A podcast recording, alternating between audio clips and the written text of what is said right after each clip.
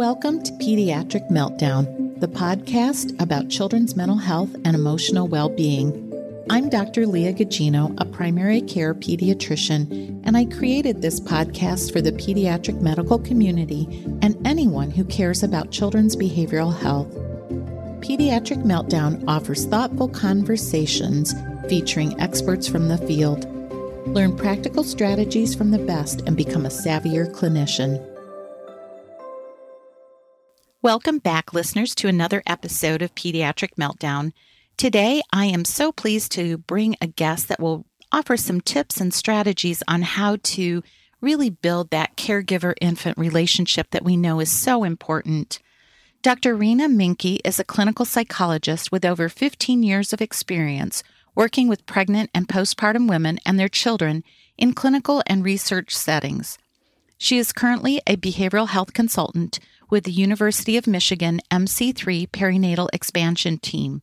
She has worked intimately with programs supporting women and families to be the best people that they can be. She enjoys sharing these strategies with families and professionals. So sit back and take a listen to how we can find those beautiful moments between parents and their babies. Hey, Rena, how are you? I'm well, thank you. I am so glad you're joining me today. I really appreciate it. And I think this will be a nice uh, topic to discuss after our um, discussion with Dr. Samantha Shaw just about perinatal mood and anxiety disorders, kind of from the diagnosis and medical treatment, but something else that we can do that's kind of an interesting project. So we'll just dive right in. Yeah, sounds great. So you're working in the infant mental health field, and what was how'd you get there? What was your path? Such a great question. And I just want to say thank you so much for the opportunity to be on here, Dr. Gugino, and for being able to, to share with your listeners about infant mental health and, and about the early relational health screen. I wonder if it might be helpful to share a little bit about what the infant mental health field is to start out. Sure.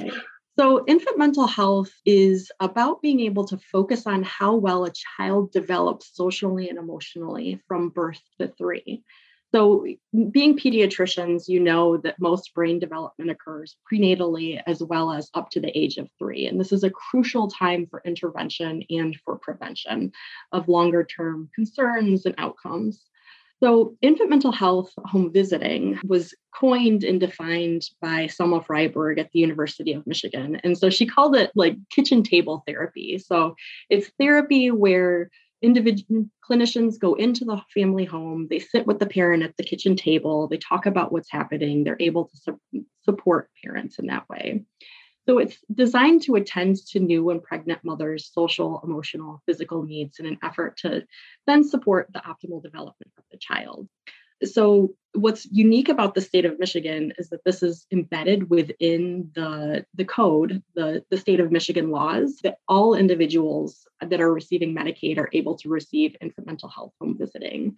And most of the time, the services are done through community mental health agencies as a home visiting program. And what we've been working on more recently with at the University of Michigan is taking these types of programs and embedding them within primary care settings. So embedding them at pediatricians' offices, embedding them with in, inside of OBGYN clinics. And some of the programs that, that are, are supporting this are the MC3 program, which I, I know you've talked with, I think, Joanna Quigley about, and then also the Integrated Infant Mental Health Program. So I've been doing this a long time, and I did not realize that there was a state law that provided these services. So, you know, it's never never too late to teach an old dog new tricks, right? Yeah, um, yeah. That's that's incredible. The other thing I just wanted to before I forget, Selma Fraiberg, she wrote was it the magic years or the magical years? I think so. Yeah, yep. I'll I'll make sure I put a link to the show notes because she was kind of a real uh, pioneer. That's it. She was. She was she a was. pioneer in this in this field and actually came from Michigan, so that's really cool. So, you know, as I mentioned before, I, I mean, this podcast is dedicated to emotional and mental health. And primarily, again, we talk about kids, but this also pertains to that that parent child relationship And I mean, the kids can't develop in a healthy fashion without that as a foundation, at least not in a way that promotes the, the richest emotional health. So, can you talk a little bit about why pediatric clinicians need to think about this? Absolutely. So, in thinking about why it's helpful for pediatricians to know, like, we got to first think about like the prevalence of mental health concerns among women. So, we know that up to 40% of women postpartum and during pregnancy will have symptoms of depression, and that up to probably 7% will have symptoms of PTSD, and 4% will have OCD. So if we think about those disorders, which I know you you speak to you spoke a bit with um, Dr. Shaw about, it's astounding to consider that about half of the women who are coming in with their children for uh, well child visits are going to have some type of depression, have some type of, of mental health concern during this time. So that's two out of five mothers that you're seeing.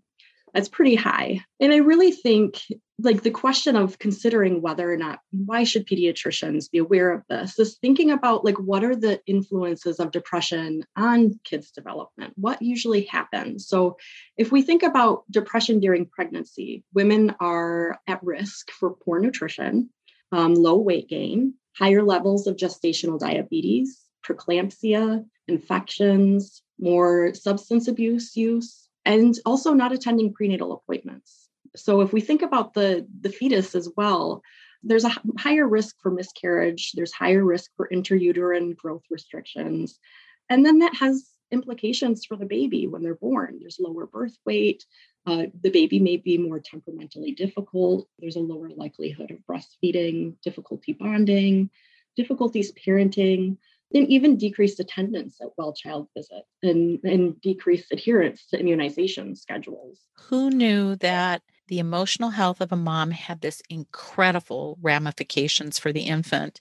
I mean, her own health, the baby's health, and then the trajectory of that child's development. I mean, and, and I think the other thing that you mentioned about the home visit program and then also the pediatrician is meeting the moms and the babies where they are so Absolutely. rather than them saying, oh, now I've got a problem and I need to seek out help, we're just looking for, do you need any help right now? Because we're here to help. Yeah, I'm so glad that you're saying that because, you know, we think about all of these consequences and all of these associated outcomes with mental health and and and then thinking about the mom in the context of in our society like moms we're, we're expected to to work we're expected to take care of our babies, to take care of our homes. There are so many different demands on parents today. And it's and then thinking about the media as well, like all of the ideas of what you should and shouldn't do. I was just so going to say, oh, the joy of motherhood that is the most fabulous and wonderful thing ever. And I'm posting beautiful pictures on Pinterest and Facebook. And the reality is it's a lot harder than what you see in those happy smiling photos right absolutely absolutely and so having like awareness and compassion for the fact that there are all of these demands that are placed on parents today.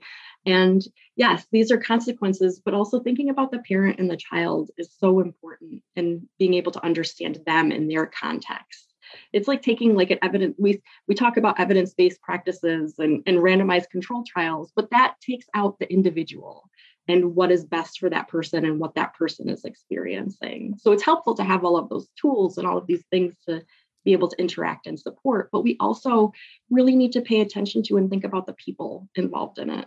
So it's really translating that science and the big ideas and making sure that what you're doing is helpful, not harmful, but then into like real life, like what can really work, kind of the how to. So you have a program called Early Relational Health that is a strategy. And can you talk about that?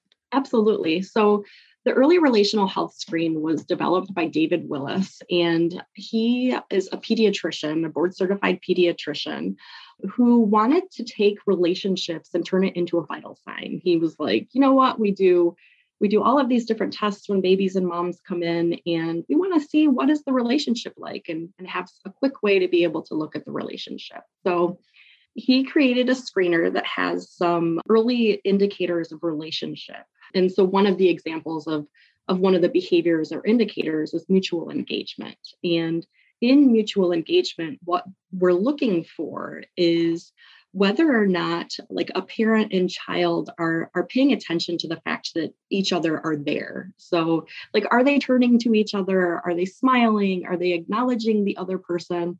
And usually in this you get a good sense that the mom and the baby know each other and I do want to say that it's not just moms and babies that this can be done with. It can be done with dads, it can be done with caregivers. Again, thinking about like no man is an island. Parents need other people and need to be supported and to have social support. So being able to to take whoever the primary caregiver is the person that's that's serving and supporting the child is really helpful to look at some of the behaviors and see their relationship and see how they're interacting. I was just going to say i was thinking about a mom that brought her baby in for a nine month check. So this isn't always just you know those one month olds mm-hmm. and the baby was on the table and she was standing maybe a foot away and didn't look at the baby at all. And she was pretty flat. The baby was just kind of playing on its own. And it was one of those things that just sort of struck me. And I just said, Are you okay? And then I had her do the Edinburgh, and she was not okay. So I, I think is that kind of what you're talking about? Absolutely. Yeah. So what you're what you're describing right there is his mom's engagement with the baby. She really wasn't engaged with the baby. So the early relational health screen helps to pick up on some of those be- behaviors of like she's not looking at the baby, her face is flat. I'm guessing the baby wasn't looking at her either. The early relational health screen helps to see like what are those interactions, what are the behaviors between the two of them that are happening. And you were you were astute in picking up that mom's having a hard time here and you provided her with a screen that helps you to learn that hey, you might need some additional help and additional support. So, is this screener like a pencil and paper type of screen, like a, a check the box kind of thing, or what's it look like? And is it something I can realistically incorporate into practice? Great question. So, it's best implemented if you have a behavioral health consultant within the clinic or an individual that can sit with the family and to do it. So, what happens for the screen is we invite people to come and make a movie with their baby. We ask parents to sit with their baby and just play as they normally would with the baby for five minutes. What we then do is take the video and we watch it with the parent. And so, as a clinician, what I would do is I would be watching as they're interacting for three different types of moments. I would look for what's called a beautiful moment. So, a moment when it's clear that the parent and the child are connecting. Maybe it's mom and baby smiling at each other, they're making eye contact, like they're giggling, they're having fun. I would also look for a challenging moment. So maybe it feels like, ooh, like maybe the mom went too fast or maybe the baby got upset over something. Maybe mom like moved a toy too quickly away. So something that shows maybe there was out of sync behavior. Then i would also look for a positive parenting moment. So a moment that emphasizes or shows that the parent is doing something to scaffold or support the infant in learning. I would mark those times to watch specifically with the parent and then I would show it to the parent and I would ask them, What do you see here? And then I would just stop and listen. I would want to hear, like, what are they seeing? What are they thinking about as they watch this? And that simple, that simple question of what do you see here can be incredibly informative. What we're looking for is what is the parent seeing? Like objectively, what is the parent behavior that the parent is seeing? We're also looking for how does the parent describe it? And we want to know like how is the infant then referencing the parent and looking back at the parent? And we want to see what is the relationship like what is in the space between them? How, how do you phrase that whole piece of i can see the beautiful moment because that's a fun thing to say and i think we all know what those look like. And i think without doing something formal we can always catch that in the office like oh my gosh look at how she looked at you that kind of thing. And oh, when you smiled at her, don't you love how she smiles back?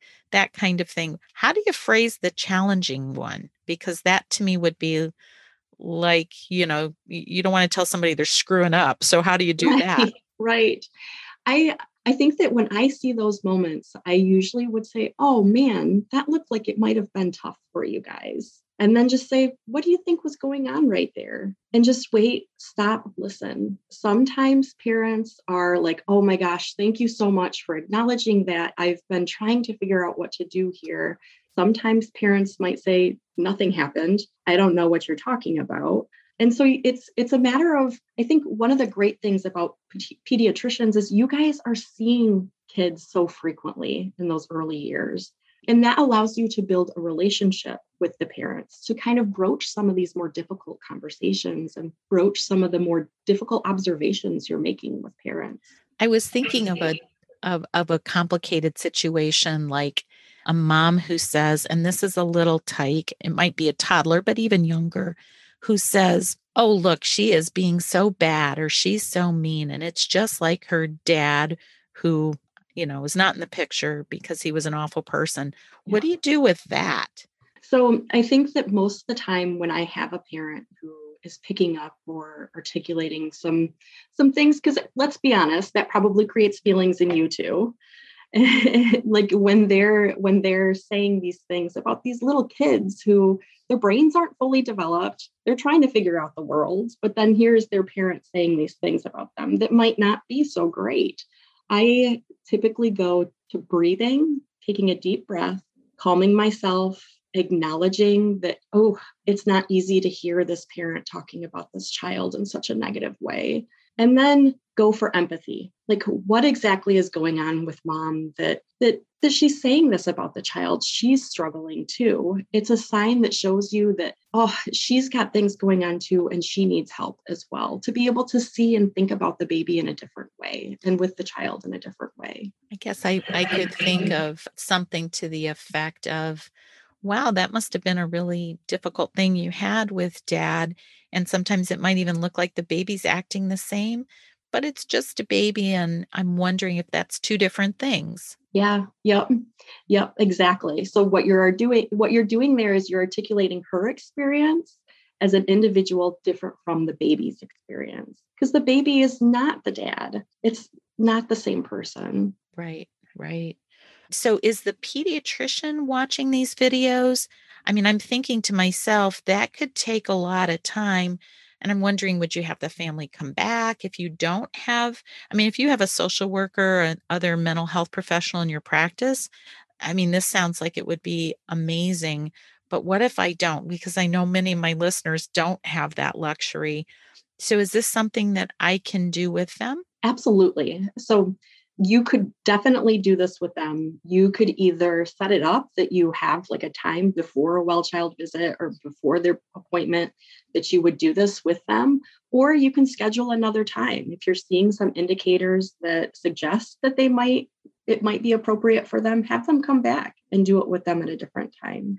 So, is there a formal thing? I mean, I'm just wondering, like, if I decided it was something I wanted to do today, and I mm-hmm. have a mm-hmm. mom and a baby that come in, and I'm like, hey, I I have this strategy that might really be helpful because sometimes it looks like things might be kind of tough. You've got a, a baby that's not sleeping or seems like they cry a lot. If you'd be willing, maybe you could take a couple of videos on your phone and bring it in and we can look at it together and see if there might be some things that would help. Is that kind of the gist of it, or is there something that's more formal than that? Yeah, so there's there is a more formal structured process. So we would of course want to make sure that you and others are trained on the process in terms of learning about the scoring system, um, learning about implementing it. And I think that for pediatricians in their office, learning the scoring system and learning about the different behavioral indicators, so like mutual engagement, mutual enjoyment, learning about what those are, what they look like, would be most helpful to, to move forward and put it in place. I do think that, like, I think that, like, being professionals, you know about different behaviors and you see different behaviors in the office that people are engaging in that make you wonder too. And so I do think that there's an element of being able to like pick up on some of those behaviors to say yes or no, there's a concern here. But to implement the early relational health screen itself, what we're able to do is provide implementation support. So, like talking about what might the barriers be, how can we make this most effective for you? Also, training on the scoring system and also on some of the like the scoring system to know like whether or not there's an at-risk family or not at-risk family and then helping to guide through connecting to resources so if i'm a pediatrician out in a rural area in wisconsin mm-hmm. How would i do this i mean is there a site to go to for this training how would i seek that out Great question. So, what I'm going to do is to pro- provide you with a number of different websites that have some like some recorded videos about early relational health screening. So those will be in the resources that I provide to you. But we also, within Zero to Thrive and the Department of Psychiatry at U of M, we're able to provide implementation support along with the Thrive with Your Baby clinic. So helping individuals to set up the clinic at their site and be able to use it at their site. So I'll provide mine and Dr. Rosenblum, Kate Rosenblum's contact information. So if people want to, to learn more about implementation, we're happy to support implementation of that. So what if I'm in a state outside of Michigan? So it's it's about implementation. So we would just be coaching you on implementing it, putting it into place. And I do, it would cost, we wouldn't have to charge to do it, but we would be able to support implementation of putting it into the clinic that was going to be my next question. So, so there could be a phone number or an email or a website that I can put into the show notes so people can find you. Yep. Yep. Okay. Oh, that's great. So this is a nice resource. And what if you're in the state of Michigan? Yeah, so it depends on the there are different programs within the state of Michigan that have this affiliated with it. So one of the current programs that we're implementing is the MC3 perinatal expansion. And that has been funded by the Michigan Department of Health and Human Services. And what we're able to do is within Wayne and Oakland counties, we are able to have telehealth behavioral health consultants available to OB-GYNs and we're able to provide the early relational health screen through those services. So if people are interested in signing up for that program and they're within Oakland, Wayne counties, we're happy to sign them up. You can contact me again, and I can help to connect you to the proper media or not media outlets, but the proper outlets to get connected to it. Oh, those lucky people in in Wayne and Oakland counties. So, but I yeah. love that you can be anywhere in the country and get access to this. Are the training videos available to anybody? Yep. So the let me find the name of it. There is a organization in Texas called First Three Years. They actually recently did a early relational health webinar series. And there are, I think there are three recordings that people can watch to learn a little bit more about using the early relational health screen. I love that this sounds like something you can partner with a parent to really improve their confidence and to see that interaction because I, I love the way you describe it, the beautiful moment because it is. And sometimes we get to have those beautiful moments when the baby, I mean, there's nothing that is more rewarding than looking at a baby and the baby looking at you and then that smile. Yes. Yeah, yeah. that and I remember with my first one, and I've shared this before, I had terrible postpartum anxiety. And, you know, as I said before, I didn't know what it was. I just thought I was a bad mom. But I remember the relief that I had when she finally smiled because, you know, babies don't relationally smile at two weeks of age. Um, no. Um, they cry and pee and poop and sleep. And so that's really hard. But I remember when she smiled at, I can't remember, it was probably around six weeks or something like that. And it was like, yay, she likes me. She loves me and I love her. And, you know, it was just this lovely thing. Yeah. And I really appreciate that example because it's so common for parents to be experiencing that and to be going through it. And thinking about like having the layer of depression, anxiety, which colors your world and changes how people look at the world, it makes it hard to be able to pick up on those positive moments, on those positive things. I was just terrified as the best. Yeah. I mean, I just was so worried that I was going to do something wrong or that I'd miss something. And, uh, you know, and then I just cried a lot, which I'm sure yeah. was not a great moment for her. And she was colicky And it's curious. I wonder sometimes was she colicky because I was so anxious, or was she just a colicky baby and then that just made my anxiety worse? Yeah. And then it very likely was an interaction between the two. It could have been both. And it's so hard to know and, and so difficult. And I think what's wonderful is is we now know that there are so many different resources for moms and babies. And and being pediatricians you guys are that front line to be able to connect parents to services and to resources. So we know that it's available. We know that they can be treated they can be supported. And at the end of the day it's going to help for centuries in terms of like thinking about the longer term consequences of getting a mom and her baby services. You treat the mom, she's then more available for the baby to support the baby. And these are really, I think, what pediatricians do best, and that's preventive care. I mean, first of all, I think we're really good at recognizing developmental milestones and what is following within sort of the typical and what's falling out. I, I think that's what we're really, really good at. And then being able to provide some support and resource because if we take care of those babies on the front end, we may avoid some of those difficult behaviors on the, you know, down the road. And I think it helps, you know, trying to catch those adverse childhood experiences early if we can. And we know that those can be so toxic for babies. And it empowers the mom yeah. and or the dad or whoever the caregiver is to be the best that they can be. Absolutely. Yep. And help having the parent because there are so many situations where parents don't feel empowered and they don't feel like they're driving driving the car. And so giving them the opportunity to be seen validated you know there's so many ways that validation and recognition can empower parents and then empower their children too. Well and then the confidence that i really can do something myself that's so great for my baby and then i feel so good about me. And then if I'm, you know, what they say, if mama's not happy, nobody's happy, that yeah. kind of thing. And if mama's happy, maybe that's good for everybody too. Yeah. Yeah. Well, I really appreciate the work that you do. And I think this is really exciting that we have something to offer either instead of medication or in addition to medication. It depends on what's going on with the mom but but another strategy and a tool that she can do that it, it almost sounds like it sort of empowers her or the, the caregiver, if it's dad or both. It empowers them to be the best parents they can be. Yeah. And that at the end of the day, when parents are feeling confident and able to care for their children, then they're going to, they're going, they have more ability to choose what they're doing. They can stop, reflect, engage, and and move forward in a way that's healthy for them and their baby. I did a nice podcast with Dr. Robert Saul, and he talked a lot about, you know, raising kids, but also uh, parent interaction. He talks about kind of operating below the line and above the line. Below the line is less than desirable.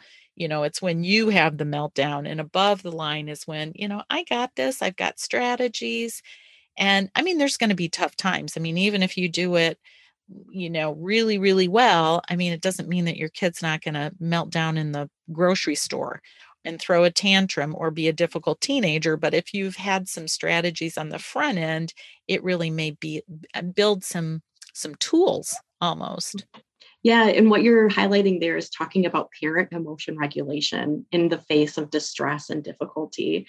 And so when a parent's able to regulate their feelings and their emotions in difficult situations, that then helps them to be able to stop and reflect and think about like what's happening here but then be able to choose how they're going to respond to their child. And and and so I, I like i commented about taking a deep breath myself when i hear parents talking about kids and maybe saying things that are hard to hear.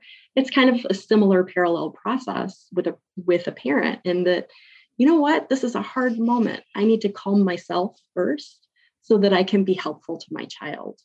I think there are some models as well for physician, healthcare provider interaction with patients. It's sort of the same thing where you would actually see how you talk to a patient and you're able to say, wow, that was so great. And that communication was great. And, you know, when you said blah, blah, blah, I know the Cleveland Clinic does a lot of um, communication programs for physicians. So for listeners that are out there, you may want to check with your um, institution because sometimes they offer these programs. So I think it's just a kind of a springboard for our own our own improvement and yeah. and a way to do that so that you made me think of that that's amazing i didn't that's amazing to have that resource to be able to stop and think and yeah they have a it's called the cleveland clinic Ready program r-e-d-e and they do one that's um, delivering bad news and how to do it in a way because i think for a lot of us, we want to dance around it. You know, if you have a tumor on your CT scan, I might say, well, there was something, it was kind of difficult. And they said it's really bad to just cut to the chase, or it's really most helpful to cut to the chase and then pause. So if you said there was something on your CT scan, it looked like a mass. And so we're going to need to look into that and then just stop and that is like super hard to do because we know there's going to be distress. So i know that's an offshoot and uh, kind of going down a rabbit hole but i think it's the same kind of how to have those meaningful interactions with other people whether it it's us with a patient or a parent with their baby but i also think that like that's such an open honest way of interacting and it's allowing the person to choose how they're responding to it and and you are just giving them the space to be within that moment and that interaction.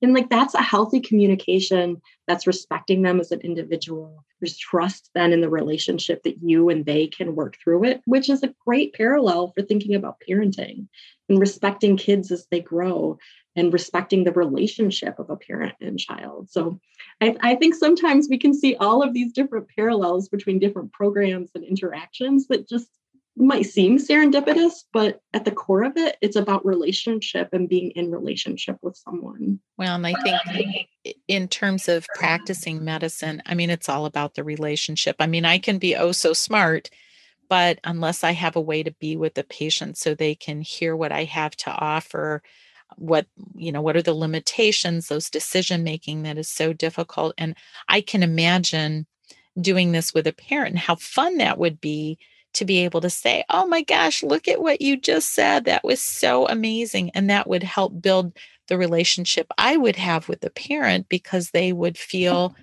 empowered and positive about wow the doctor i mean and you know if this comes from the doctor that's really powerful like wow dr Gugino said i did an amazing job. And i've had parents way down the road when their kids were older say you know when you said that to me when you know my baby was little boy that really stuck with me. But i'd also don't want it to be the difficult thing that i said that stuck with them. I would want it to be you know that confidence building or those those beautiful moments absolutely yeah. And that's the, that's you recognizing them and seeing them. In those difficult moments though it's important to talk about them because in some ways like you can you're then validating the parent and the child's experience too. It all kind of boils down to empathy and seeing each other and You've really described a lovely program, and I hope listeners will check out the show notes so they can see where they might find out more about this. And, and a way to start might be doing those webinars. So, well, thank you so much for your time. I really appreciate it. Was there anything else you wanted to share before we close? No, other than thank you so much for this opportunity. I really appreciate it. And and I look forward to to hearing from people if they're interested in learning more about it. Well, I again appreciate your time and all the work you're doing. It's really lovely and eh, you know, again, it'll it's really something that listeners can elevate our own skills. So that's all that's a beautiful thing too. Absolutely. Take care and have a great day and thanks again. Thank you. One of the real joys that I have in doing this podcast is meeting professionals who offer the world such valuable information that really help support clinicians. I like the idea of finding beautiful moments, and it's just so powerful. So here are my takeaways. Number one, infant mental health was pioneered by Selma Fraiberg, who authored The Magic Years. It's all about social emotional development of infants and young children at a crucial time that has an impact on their future well being. I mean, this is really an upstream intervention.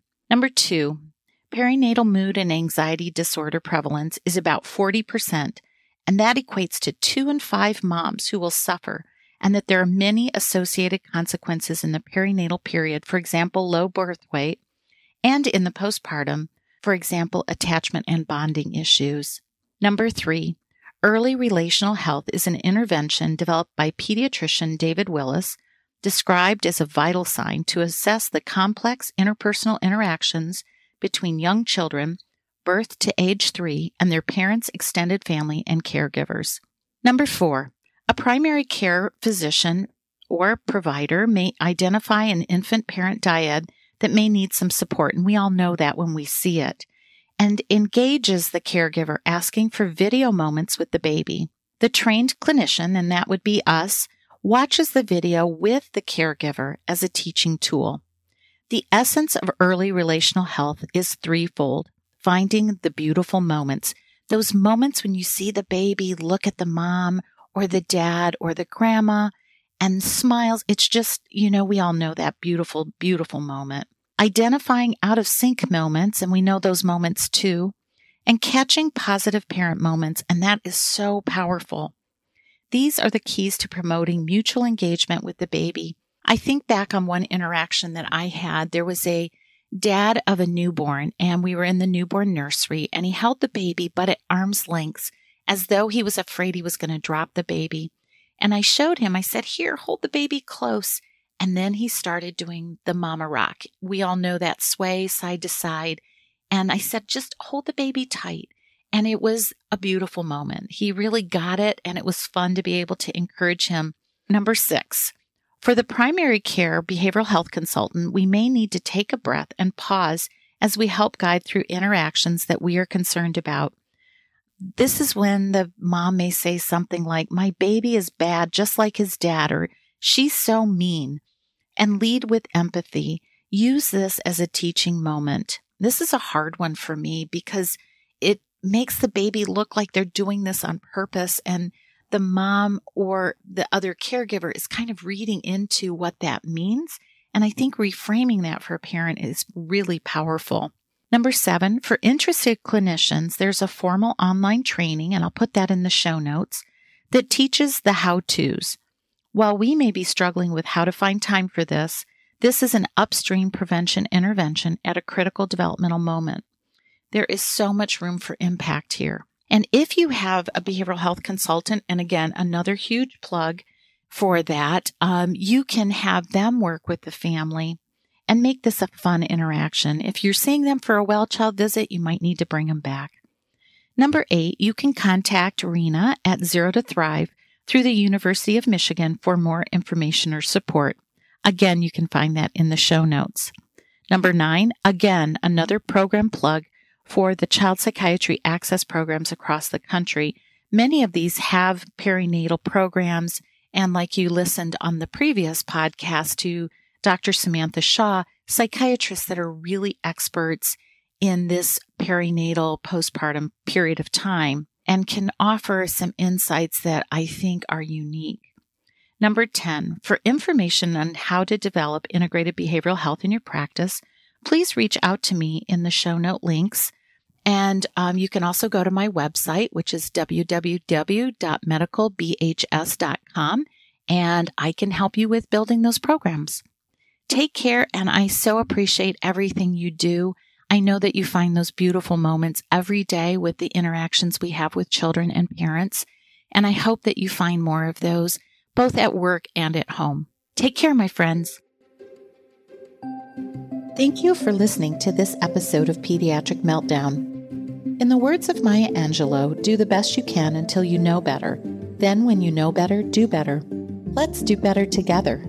This podcast was made possible by the team at Streamlined Podcasts. Music was composed by Connor McHugh, and cover art was designed by Alexia Barrero.